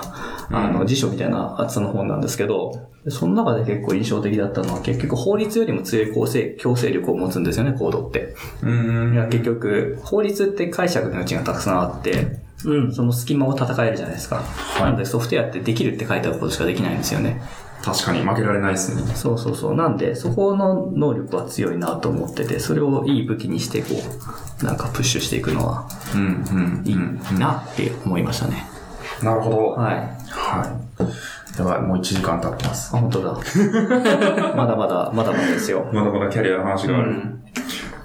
で、まあ大学に行って、そこで、えっと、ウェブインターフェースとか作ったりとか、ちょうどウェブが流行ってきたんで、あの、ウェブの、その、インフラ？あの、インフラのなんだっけ、アプライアンスとかの UI とかを、ああの、ウェブで作ったりとかしてて、で、ぽやぽやしてたんですけど、そしたら、えっ、と、そこに、の人と知り合いだった人が、まあ、あの、モジラジャパンっていう、モジラの日本の法人の、えっ、と、人と知り合いで、なんかウェブ作れるやつ探してるから、これ来ない？って言われて、へいへいって言ったのが、前職ですね。うんあーそうなんですねはい。で、そこに4年いて、えっ、と、ウェブを作ったりもしてたんですけど、なんかちょうど、あの、モジラが Firefox OS っていうブラウザーを直接ハードウェアの上で載せて電話を作るみたいな。要は JavaScript で携帯のアプリが作れますみたいなものを作ってたんですよ。で、い一機種だけ KDDI から出たんですよね。うん、なんかえ、ーあったような気がします。そうでしょう。そういう認知なんですよ。はい。あの、KDDI とかの、えっと、あれ、冬に出たものなんですけど、冬のラインナップとかには載ってなくて、うん。実験的なものとして出てたんですけど、で、まあ、それを作るみたいな仕事をやったり、まあ、作るっつっても、作るのは実際は KDDI のエンジニアさんだったり、もちろんエンジニアさんだったりするんで、まあ、その間に入って、まあ、あの、PMO ってやつですか？おーうん。うん、ことをやったりとかしてました。あとテクニカルに。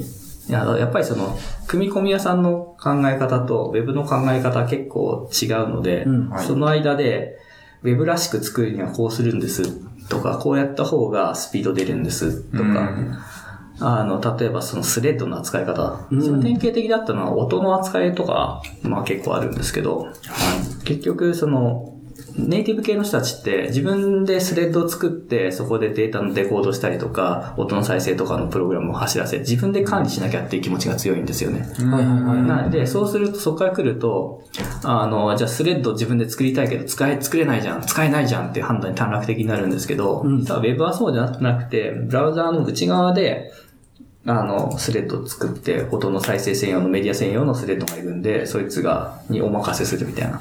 なんで、直接作るんじゃなくて、か、間接的に、うん。あの、使うみたいな形になってるんで、その間のギャップ埋めるとか、結構やってました。うんあまあ、その話は結構、ゲームの話も結構あって、ゲームはあんまり僕ちゃんとや関わってないんですけど、まあ、それでもなんか、 Mozilla のエンジニアと、あと、例えば Unity のエンジニアさんの一緒に仕事したりする話とか聞くと面白くて、1週間のワークショップがあるんですって。そうすると、最初の5日間めっちゃ喧嘩するんですって。なるほど。うん。お前のプログラミング、いや、基本的にはネイティブでできることが Web でできないじゃないか、お前らはクソだって言われるわけね。あで、こう変えろって言われるわけですよ。はい。で、こっち Web の方は、いやいや、こっちはこうやってやってると隠して、難しく、じゃあ簡単に、要は、皮を、む難しいものに簡単な皮をかぶせて簡単に使えるようになってるのが、あ。ほら、小難しくやりすぎだって。そうそうそう、全部 なんで自分でやろうとするんだと。はい。はい。いう話にずっとやってて。で、それで最終、最後になんか、5日目 ?6 日目ぐらいで、いや、やっぱり君の言うことは確かった、みたいな感じで、あの、和解が、和解されて、なんか、その2日間でめっちゃいいものができるみたいなあ話は結構思いますね。なるほど。はい。まあなんかそんな感じで、えーっと、ぽやぽやは勤めてて、で、まあ4年ぐらいいたのかな ?4 年ぐらいいたんで、まあいっかっつって転職することにして、うんえーっと、うん今の会社に来てますね。で、去年の6月からかな。ちょうど1年ぐらいですね。はい。はいはいやってるっていうい。感じです。うんはい。すごいでも、あれですね。なんか、呼ばれていって仕事になるみたいなのが多いですね。はい。基本的に僕はあの、は基本コネです。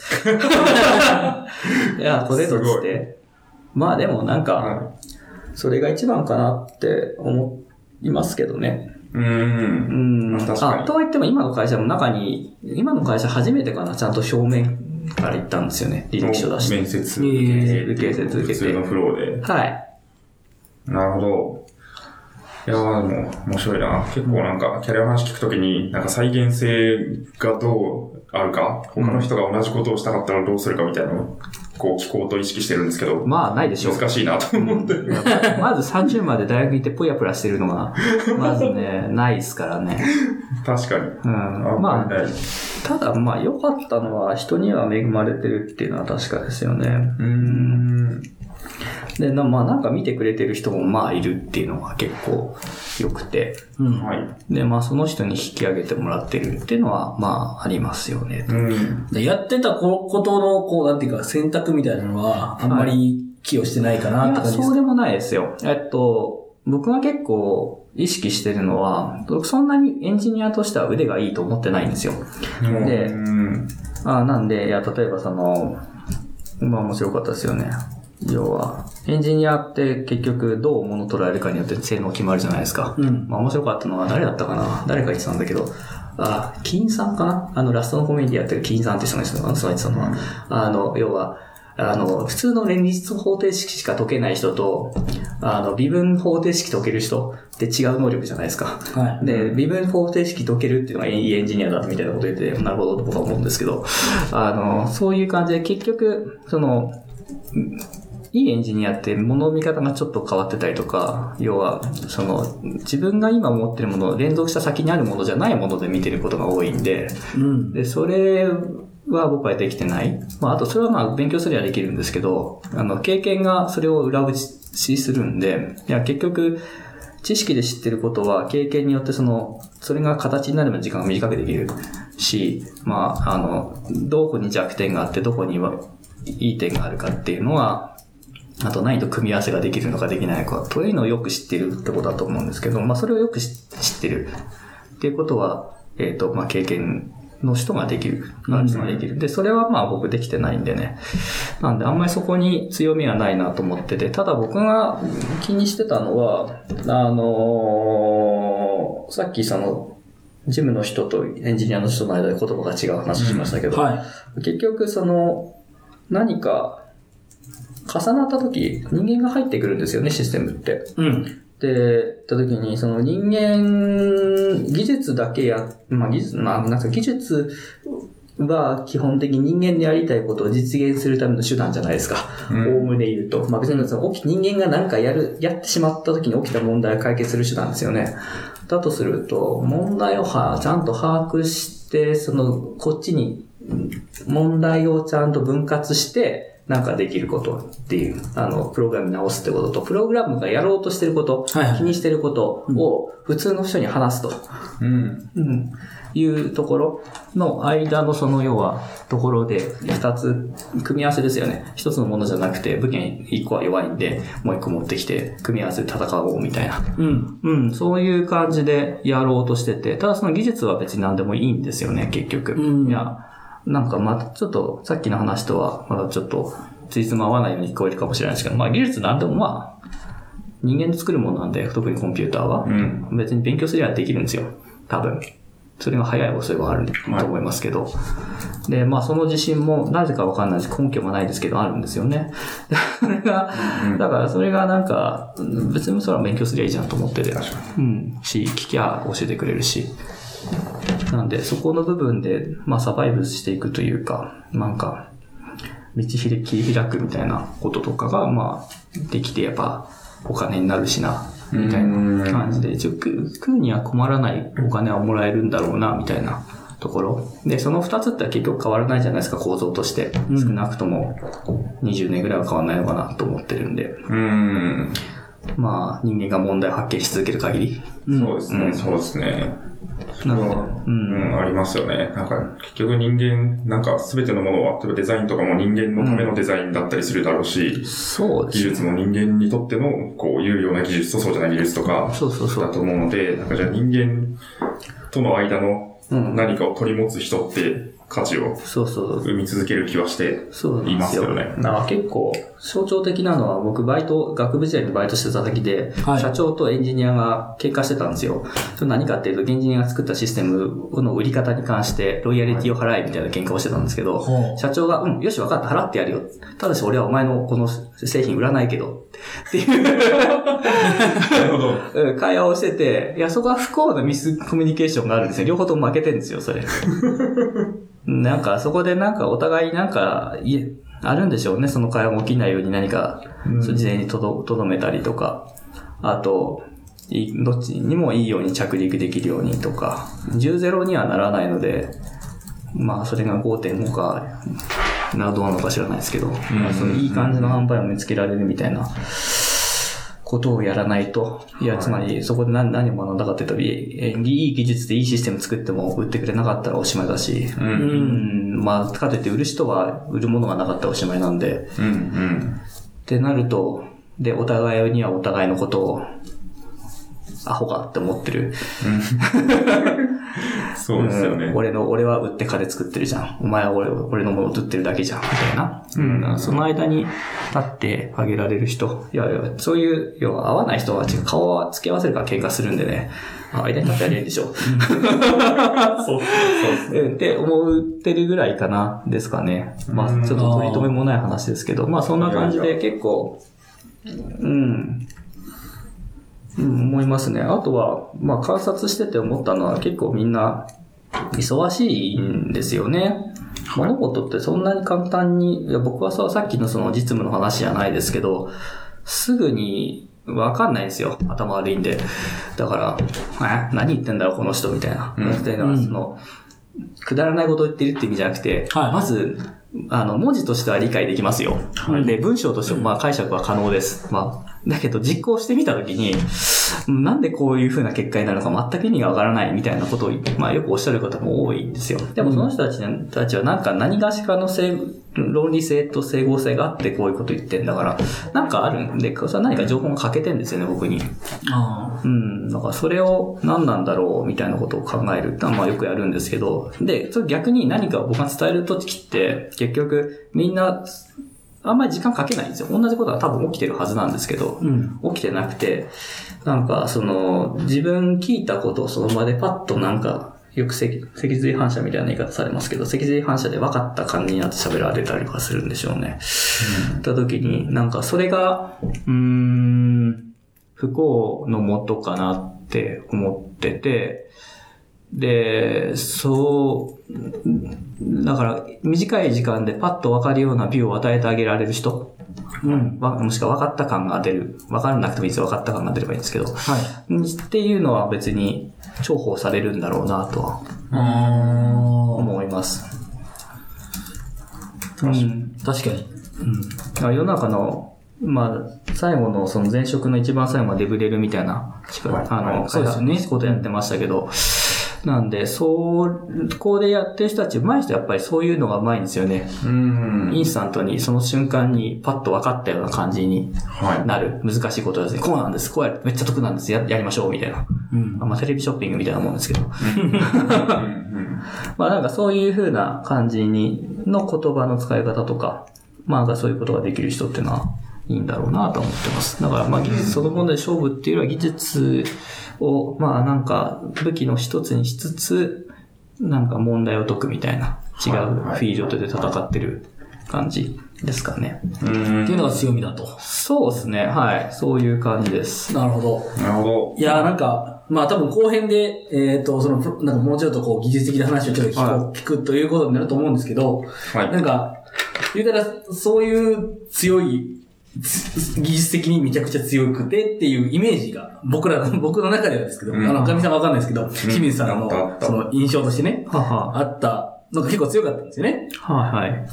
いや、でもなんか、そういう話が聞けて、なんか、うんすごい、まあなんか良かったというか、いい話だなというか。やっぱり、その、経経験なんですよ、経験。あの、技術的に強い人。はい。いや本当にえげつないエンジニアは何人かいて、う。うんん。うん、まあ、そういう人たちは数凄まじく頭がいいか、経験がめっちゃあって、すんごい細かいことよく知ってるか、むしろその両方か、うん持ってる場合ってのがあって、まあそういう人たち見てると太刀打ちできないですよね。あの、ブラウザーの中のコードを作ってる人たちうん。とか、あと、まあ僕の尊敬するエンジニアだと、モジラのエンジニアなんですけど、すごい、あの、みんなの嫌がる汚いところを全部鳴らして綺麗にしていく人がいるんですよああ、はいはい。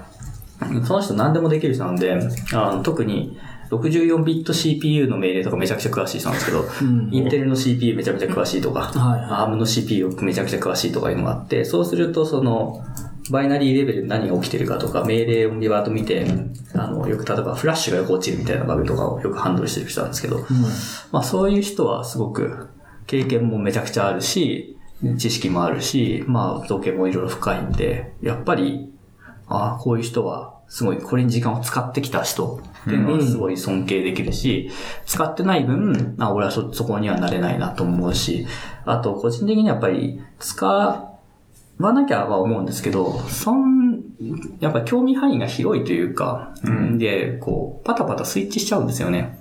うん。で飽き飽きるってわけじゃないんですけど、ずれてまた戻ってくるみたいなのが、ループで1週間、月曜日はこれ、火曜日はこれみたいな感じでずっと映っちゃうんで、まあ、まあそういう自分の性格もあって、まあそういう方向ではなかなか勝負はできないなと思いますけど、まあただ年食ってる分、まあ技術があるように見えるということかなというふうには思ってますけどね。うん。なるほど。逆になんかそうですね。いろんな技術を周りに伝えていくとか、っていう、まあデブレルとかも多分そうだと思うんですけど、っていう意味では、なんか一つを突き詰めるよりは、そう。確かに。いろんなこと興味を持って食べてみて、これは実はこういうことなんだっていう、そとか、関係性とかが説明できるとかっていうのは、なんか、いいんじゃないかな、向いてるっていうことなんじゃないかなっていうのを聞いて思いましたけどね。はい。あと、まあそうですね。あと、まあ PM、今も割とその SI みたいなことで、はいはいまあ今の仕事はとあるプラットフォームがあって、それを実際にハードウェアの上に載せてもらう仕事のお手伝いをしてるんですよ。ん。で、その時に、例えば、何でもいいですけど、Bluetooth のこいつでこういうふうなことやりたいんですけど、できますか？とか言われるじゃないですか。で、そういう時に、まあ、できるできないっていうのは簡単なんですけど、まあ、何したいんですか？から始まって、ああ、目的は何そうですか？そうそう。で、それで、あ、じゃあということはこういうふうに上から見るとこうなってればいいんですよね？っていうような感じで、まあ OS のことも分かってて、まあもう、それは僕全然 Bluetooth のことしなんか全然詳しくないんですけど、聞きつつ、なんか細かく分けていって、僕自分の知ってる範囲のものにこうくっつけていって、あ、なるほど、最終的にこういうふうな構成になったらいいんですね、とか、あとは、えっと、まあ、もうちょっと抽象度が高い状態ですけど、とか、あと、これ、今この構成だと今これがないと思うんですけど、これはどうですか？とか、そういうことをやって、穴埋めたりとか、するところで価値は出せていけるのかな？っていう感じ。だから、えっと、まあ、やってて良かったこといろいろあるんですけど、まあ、特に大学にいて良かったことっていうのもあったんですけど、そのうちの一つは、わあの、わけのわからん状態に慣れてるっていうのも、まあ、あって、問題があって自分がよく分かってないな、これ、みたいな状態に、まあ、慣れてるっていうのが結構良くて、その時に、まあ、こうやっていけばなんとなく落ち着いていくのかな、みたいなところ。っていうのは、まあ、分かってるっていうのは大きかったなと思ってますし、うんまあ、そういうふうに生きていかないといけないなって思って考えたっていうのはちょっと、やっぱりあります。なるほど。はい。確かに、はか、誰も先輩もいないようなこうシステムだったりするとか、確まあそもそもなんかユニックスのコードはわけわかんないけど、とりあえず読み続けてい。、とか、戦うの中で成長し続けるみたいな、んそういうなんか、そういうところに身を投じるというのが、もしかしたら、まあ再現性という意味では、泥、泥臭い。まあ、そう再現いわゆるまあ、再現性だとカオスなところは楽しいですよ、やっぱり。うん。うんね。カオスなところにいると、なんかそういう人でもなんか働ける余地はありますし、うん。で、でそれをきれいに鳴らしていって次のカオスなところに行く。うん。うん。っていうのは、まあ一つ戦略としてはいいのかなって思ってます。確かに。はい。カオスと綺麗なところで迷ったらカオスの方に行ってみるみたいな。行ってみる。で、それをきれいにしていく。はい。うん。うん。はいで、僕の能力はどうもその綺麗にするっていうのに向いてたみたいっていうのはありますよね。うんだからドキュメント書くとか。はい。なるほどはい。うん。なるほどです。はいありがとうございますありがとうございます。コミュニティの話をどうするか迷っている。ミニの話、ミニの話、はいしますか？しますか？えっ、と、コミュニティの話は、その結局、モジュラでやってた仕事の一環ですね。うんで、業務でコミュニティ、まあ、そのもともとコミュニティなので、はいモジュラ自身が。まあ、なんで、コミュニティにフレンドリーで、あと、ちょうど技術者とかエンジニア、まあ、僕たちはディベロッパーって呼んでましたけど、ディベロッパーの、あのー注意を文字、Firefox に向けてもらわないと困ると。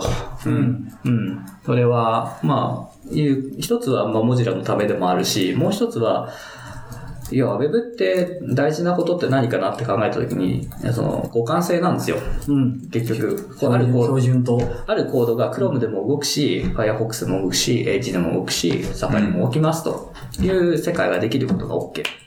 いいんですよね。で、それをやるためには、みんなちゃんと他のブラウザーにも目を向けてもらわないといけなくて、うん。で、対応してもらわないと。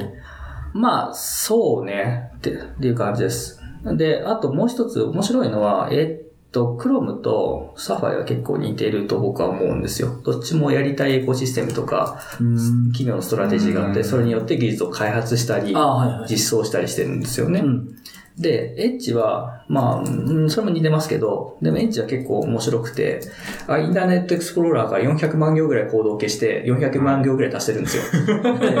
で、で、それで、で、数字それぐらいだったと思いますけど、はいで、それで Chrome とホブリンクと同じような動きをするように足してるはずなんですよね。うん。っていう感じのもの。まあ、感じで、そういうものと、なんかわけのわからん、その、違うロジック、自分たちでサービスをやっていけるわけでもないし、企業でもない、うんモジュラの作るし、ウェブブラウザーってデザインが結構違ってて、う。うんん、なんかそこの部分をこう、で、まあ実装って意味じゃなくて、やりたい思考性みたいなのがだいぶ違うんですけど、そこの部分、だからち一種のものがあるんですよね。うん。で、それを、の、の、なんですか、アウェアネス、認知を上げていくっていうのが、まあ大事かな、ウェブ全体にとっては大事かなといううん強い気持ちでやってたってはい。いうのははありますね。ああ。うんで、そうそうそう。で、まあ、後から話すのかな。僕自身は Web って別にそんなアプリ開発プラットフォームから見るとやっぱりそんなに、まあなんだろう、アドバンテージがあるわけではない。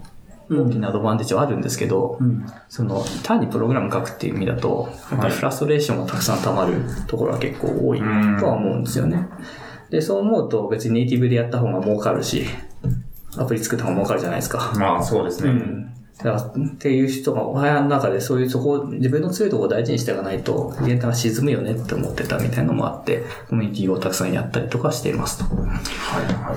で、まあ、あと VJS をなんで始めたかみたいなうんそれ聞話,、きたいですね。話は、もともと、えっと、ことの起こりは、その、パフォーマンスチューニングかな？とデバッグみたいなうん。ワークショップをやった時に、あの、一番最初に始めたタミーさんって人がいて、その参加者で、で、なんかわかんないけど僕のこと気に入ってくれたらしくて、で、その、初心者向けのイベントをやるんで、ぜひ入ってくれませんか？って言われたから、じゃあ1回目に行ったっていう感じですね。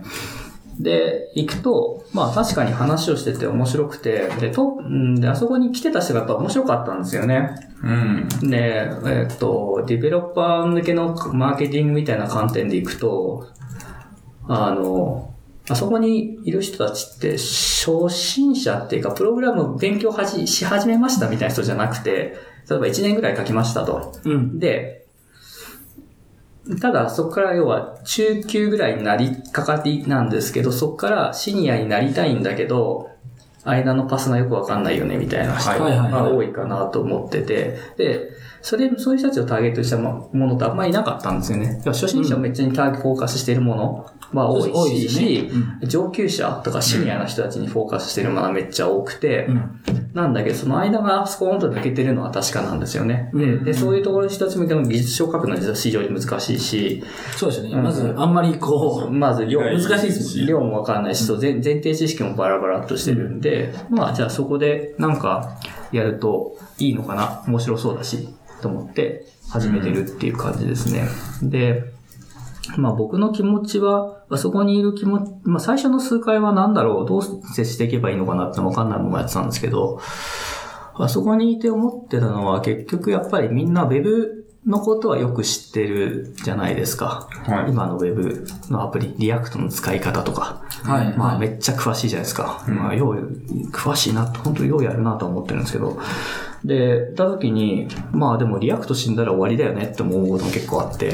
で、みんな多分それがわかんない。明自覚的かどうかは別にして、まあちょっと気にしてるところではあるんだろうな。だから来てるんだろうなと思ってるんですね。うん。で、だった、まあそしたら、じゃあ、なんか、そうじゃないもの、ら彼らの見えてる外のものをエネルギーとして僕が与えると、なんか、全体としてはいい感じになるのかなと思ってるっていう立ち位置で、いつもすぐようにお金に変わらない話。だけど、僕がよくやって、あそこでやってる話は基本的に、要は、コンピューターサイエンスとか、あとシステムの、システムプログラミングとかで、よくハマりがちなキーの概念っていうのがいくつかあるんですけど、はいはいそれを持ってきて、それが JavaScript だとどうなるんですかみたいな話をよくしてるんですね。そうですよね。だからこの間は、あの、スケジューリングの話とか、プロセススケジューラーの話とかう、ん。話をしてて、要は複数の仕事を同時に走らせなきゃいけないんだけど、下手に走らせると、例えば、その、お互いに何か資源の奪い合い、会議室の奪い合いとか、うんあるじゃないですか。そういうのが起きちゃうんで、ちゃんと調整しなきゃいけないですよね。じゃあ JavaScript でどうなってるんでしょうみたいな話とかうん。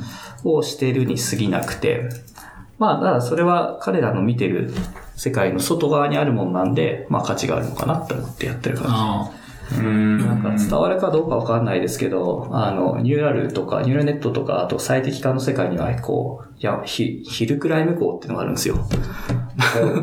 あ。の、ニューラルでも機械学習でも何でもいいですし、まあ最適化でもいいんですけど、いや、要は結局、どういう、最適化って何かっていうと、持ってるものを組み合わせとか配合を変えて、価値を最大化にするとか、コストを最小化するっていうことじゃないですか。はい。なんで、えっと、グラフが、こう、例えば2次の、あの、2次の関数のグラフってあるじゃないですか、こう、この凹んでるやつ。で、この一番凹んでる、よく数学の真似しといたと思うんですけど、この凹む点の数字を求めなさいみたいな問題はいはい、あないですか。ありますね。うん。ああいうのを求める問題なんですよ。うん。で、た時に、うん結局どうするかっていうと、配合全部見えてれば、そこを見ていう、分かればいいんですけど、一部分しか時間的に観測できない時うん。とか、まあ体重とかもそうかもしれないですけど、はいこう、あ、こうやって減るんやなとかあるじゃないですか。で、じゃあこうやってこうやって探索して減らしていくと思うんですね。うん。で、した時に、要は見えてる範囲が狭いから、あ、こっちの方が減ってる感じがすると思って、こう、こっちの方でやって、どんどんどんどん今やってることうまくいった方法をエスカレートさせていくんですよね。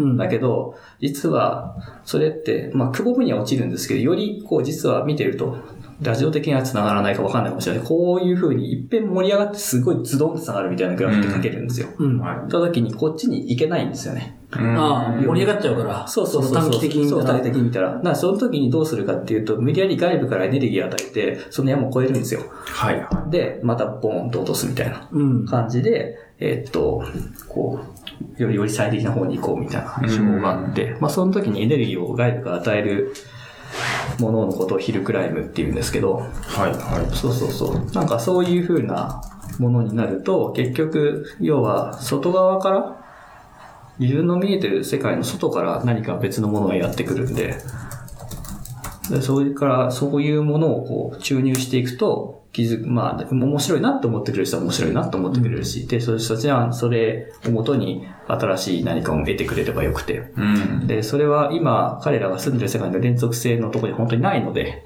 などか別のこれを与えようかなって思ってやってる感じですね。なるほど。まあまあなんで、まあ、あの、僕がいつも最後に喋ってるやつは面白いなって思ってくれる人は多いみたいですけど、まあ、そこのおっさんわけのわからんことを言ってるなって思ってる人も多いんやろうなって思いながら、なるほど。うんそんなことより React の文法教えろや、みたいな。うん、そうそうそうそう。思ってる人もいるかもしれないけど。そうそう、面白い。フリーランス的にはすぐにお金に変わることに興味があるんですよ、みたいなことを言 言われると、うん、そうだね、と思う。間違っていないが、うん5年後間違っているかもしれないみたいな。ん、でもだったら、こまあわかんないですけど、じゃあなんだコミュニティに来てるんだろうっていうのはそうですよね。思います。うんいや、うん、なんだろうなと。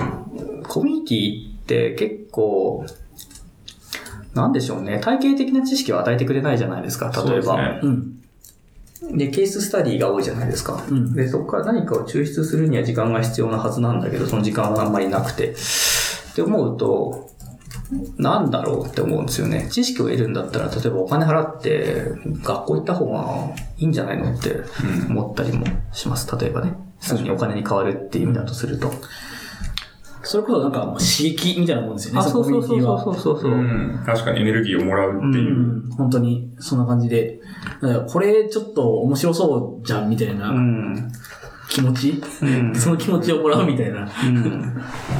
確かにね、そこでじゃあ別のものを試してみてとか、そうそうそう。清水さんの言ってること全然わかんなかった。ちょっとこれやべえぞ、みたいな気持ち。気持ち。まあ、確かに。